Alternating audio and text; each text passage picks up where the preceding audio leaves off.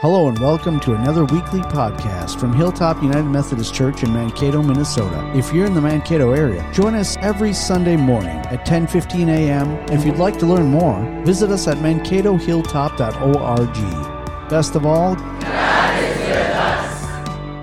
We're going to continue exploring the Sermon on the Mount today. We are in the final chapter of that message that you started way back on Easter Sunday, I think. So, hear the word of the Lord. As given to us in the Gospel according to Matthew, we're now in chapter 7, verses 1 through 6.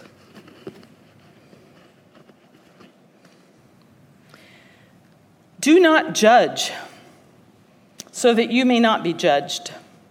For with the judgment you make, you will be judged, and the measure you give will be the measure you get. Why do you see the speck in your neighbor's eye, but do not notice the log in your own eye? Or how can you say to your neighbor, Let me take the speck out of your eye, while the log is in your own eye? You hypocrite. First, take the log out of your own eye, and then you will see clearly to take the speck out of your neighbor's eye.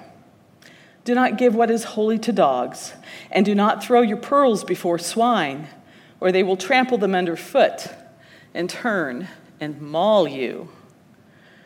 And this is the good news.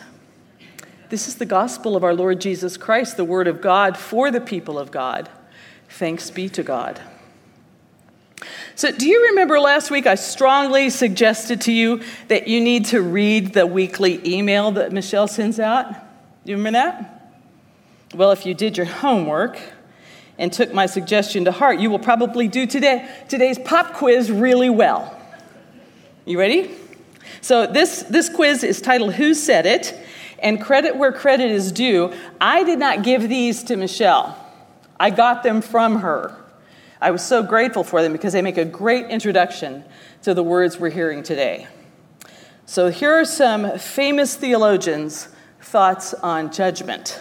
Question number one Who said, By judging others, we blind ourselves to our own evil and to the grace which others are just as entitled to as we are? Now, you've got four choices Martin Luther, John Wesley, Brene Brown, or Dietrich Bonhoeffer. Who do you think it was? You think it was John Wesley? I think it was you think it was who? Martin Luther. Okay, well, if you thought it was Dietrich Bonhoeffer, next slide, then you'd be right. This is from his book, The Cost of Discipleship, and the full quote is Judging others makes us blind, whereas love is illuminating. By judging others, we blind ourselves to our own evil and to the grace which others are just as entitled to as we are. Okay, second question Who said, we judge people in areas where we are vulnerable to shame?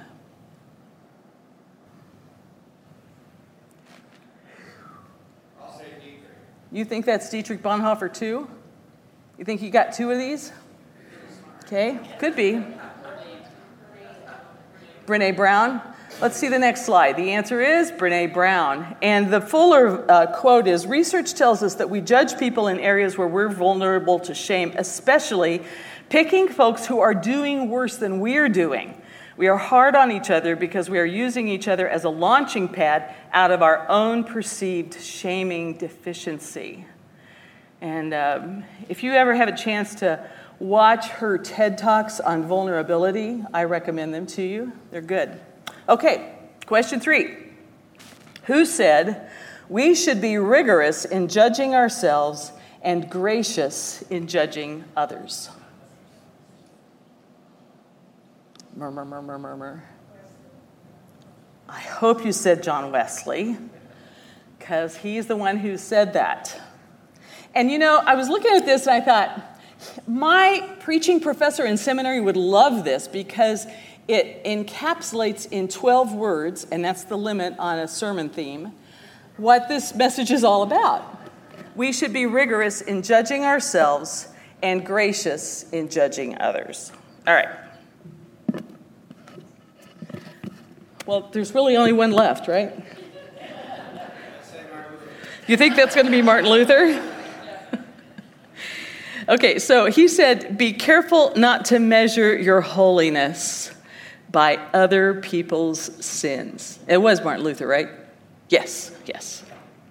Be careful not to measure your holiness by other people's sins. That Martin Luther cuts right to the quick, doesn't he? Don't go measuring your own holiness against the sins of others. But we do that, don't we? My mom used to say, There but for the grace of God go I, whenever she saw someone that she knew had stepped out of bounds. And what she didn't realize was that every time she said that, we knew she meant the same thing as that Pharisee who was praying in the temple. You remember the one back in Luke 18 who said, basically, this is my paraphrase of that scripture God, thank you for making me better than everybody else. And that is usually the way we interpret this teaching of Jesus about judging others. When we put ourselves in the position of judge, it is easy to look down on the person we're judging, to consider ourselves better than they are. And Jesus says that's where we would be wrong. So let's take a look at this word judgment for a minute.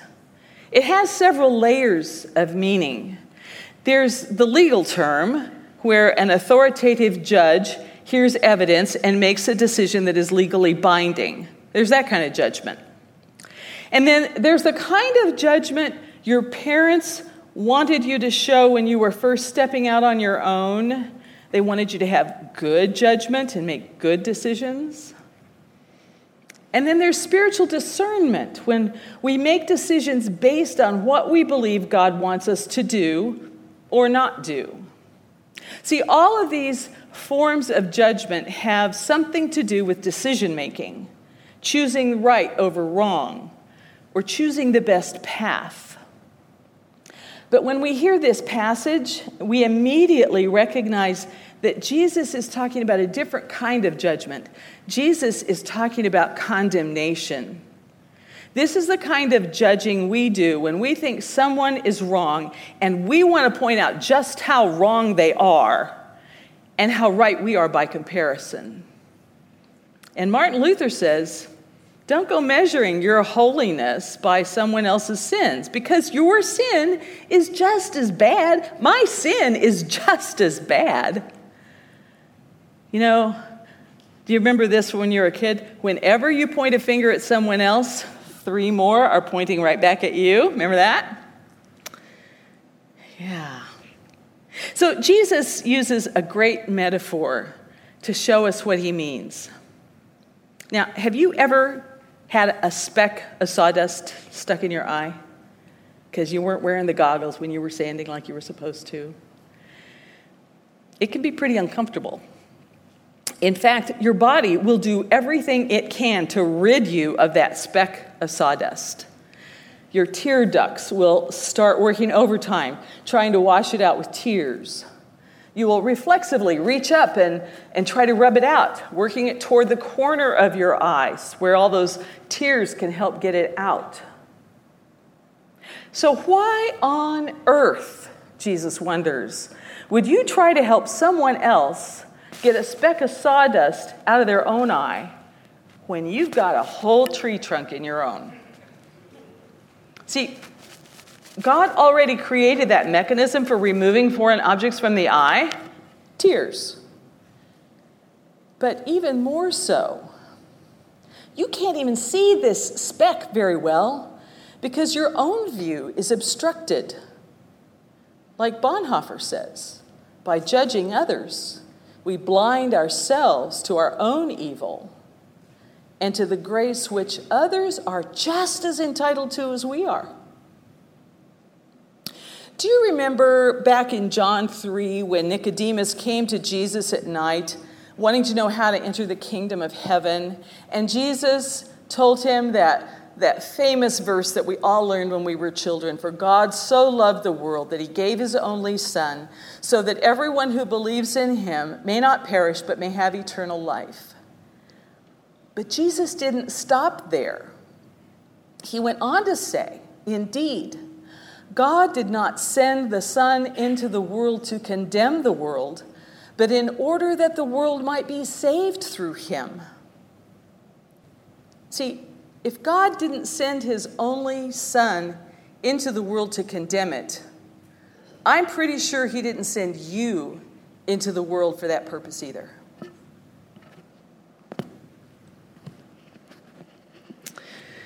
There is a story in John 8 about some people bringing a woman to Jesus who had been caught in adultery.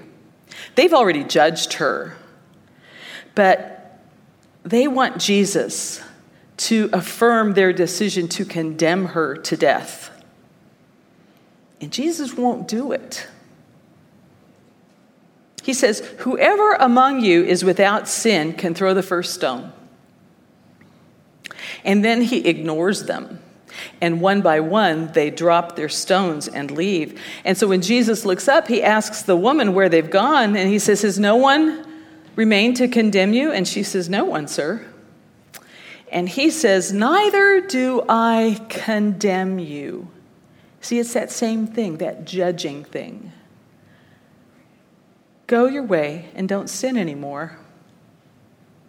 Now, Scholars can't find this story in any of the earliest versions of John's gospel.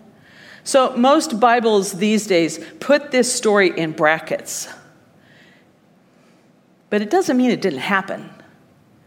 Just they can't find evidence of it in the earliest copies. It does sound like something Jesus would do, though, doesn't it?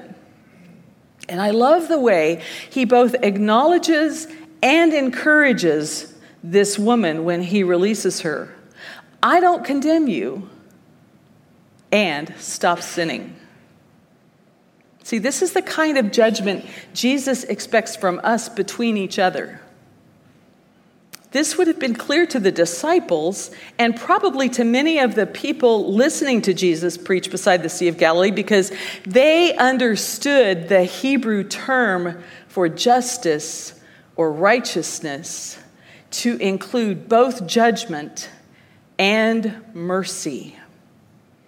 So when Jesus told us last week, back in the last chapter, strive first for the kingdom of God and his righteousness, this is what they would have understood righteousness to mean. Clear judgment and mercy, walking hand in hand. So, here in verse 5, when Jesus says, You hypocrite, first take the log out of your own eye, and then you will see clearly to take the speck out of your neighbor's eye, he is showing us how to judge rightly, how to care for our brother or sister's soul by tending to our own first. In fact, Jesus' very words are a perfect example of calling out the problem, you hypocrite and then offering mercy.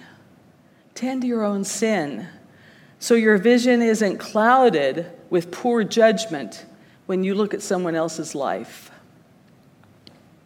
The apostle Paul puts a little differently in Romans 2 1. He says, Therefore, you have no excuse, whoever you are, when you judge others. For in passing judgment on another, you condemn yourself, because you, the judge, are doing the very same things. So, whenever you feel like condemning someone else, examine yourself first. Don't condemn without some self examination, but don't be stupid either. Jesus says, Don't throw your pearls in front of pigs. If your brother or sister in Christ doesn't want your help, let it be. God will do God's job. Remember last week's passage each day has enough trouble of its own. You don't need to make more. What you do need to make, however, is space for grace, room for mercy. Discern wisely, but be sure to confess your own sin before you condemn anyone else for theirs. Seek first the kingdom of God and his righteousness, and God will take care of the rest. Today, when we baptized Nora, I was reminded of a piece that was written several years ago by a guy named Jason Mitchell. Jason has written several books, and he serves as a United Methodist pastor in the Washington, D.C. area. And he gives us one good reason why it is so important for us to humbly look at our own sin before we condemn anyone else for theirs. It's because our kids are watching. So I've adapted this a little bit because he wrote it when his own son was being baptized, and we just baptized Nora. She's not Jason's son. But let me read it to you. Be warned. It's all cuteness and lace now, but in no time at all, these sweet little babies, after a brief sojourn in childhood, will hit adolescence. Their hormones will kick in and quickly conspire to undo all the good you've done them. These will be the years they push you, church. They will suddenly wonder how Jonah could survive that dark trip in the whale's belly. And they'll argue that David may have bested Goliath, but he's no match for Patrick Mahomes. And besides, David is hardly the unblemished hero your Sunday school teachers made him out to be proud of themselves, they will point out that Noah never would have had to build the ark had God not decided to flood everything and everyone in the world. They will push you. And if you're not up to the challenge, they'll be tempted to conclude that everything you've taught them and everything you teach is at best a fairy tale, and at worst, a lie. And, church, you will be there the first time someone Nora knows and loves dies. And when that happens, church, you better not resort to cliches. You better be prepared to show this baby resurrection of the body, hope at work among you. You might as well get ready now, church, because when those years arrive, you will have to struggle just to have your voice heard about all the callings that claim their attention and tempt their loyalty. Just when time seems to race by for these parents, tomorrow will seem forever away to our children. Everything from the faces they see in the morning mirror to the fickle loyalties of their friends will change almost every day. And whether they know it or not, church, what they will need from you all is a community of constancy. They will need a people who refuse to let go of them, who refuse to let go of what they know to be true and enduring, who refuse to let them slip away before they learn to describe their world with the language you speak. And they'll never admit it to you, church, but what they will need in those years is a place where they need not wear a mask a place where vulnerability isn't a dirty word, a place where a life of mercy and love and gratitude is a viable and even compelling alternative. And then they'll start high school.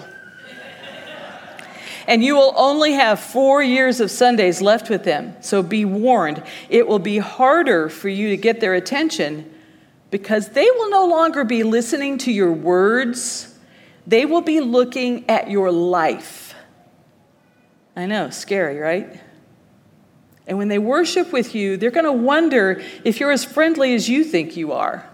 They're going to wonder if you ever experience awe and mystery and whether you're just ticking off your weekly obligation and hoping it won't be too boring.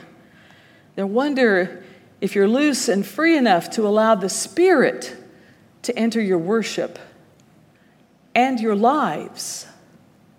They're going to look at your life, church, and they'll question whether you conform your views and values to the God of Jesus Christ or whether you have sketched an idol in your own unthreatening image.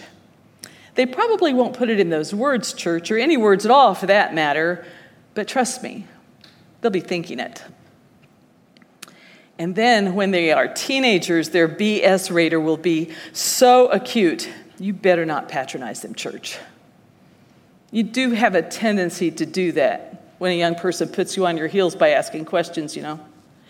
You better learn how to treat them as members of the body of Christ because right now, Nora, in the eyes of God, is equal to any of you. But when she's a teenager, it might be the last time you have her attention. So, for her sake, I hope you lead a life that leads to the gospel.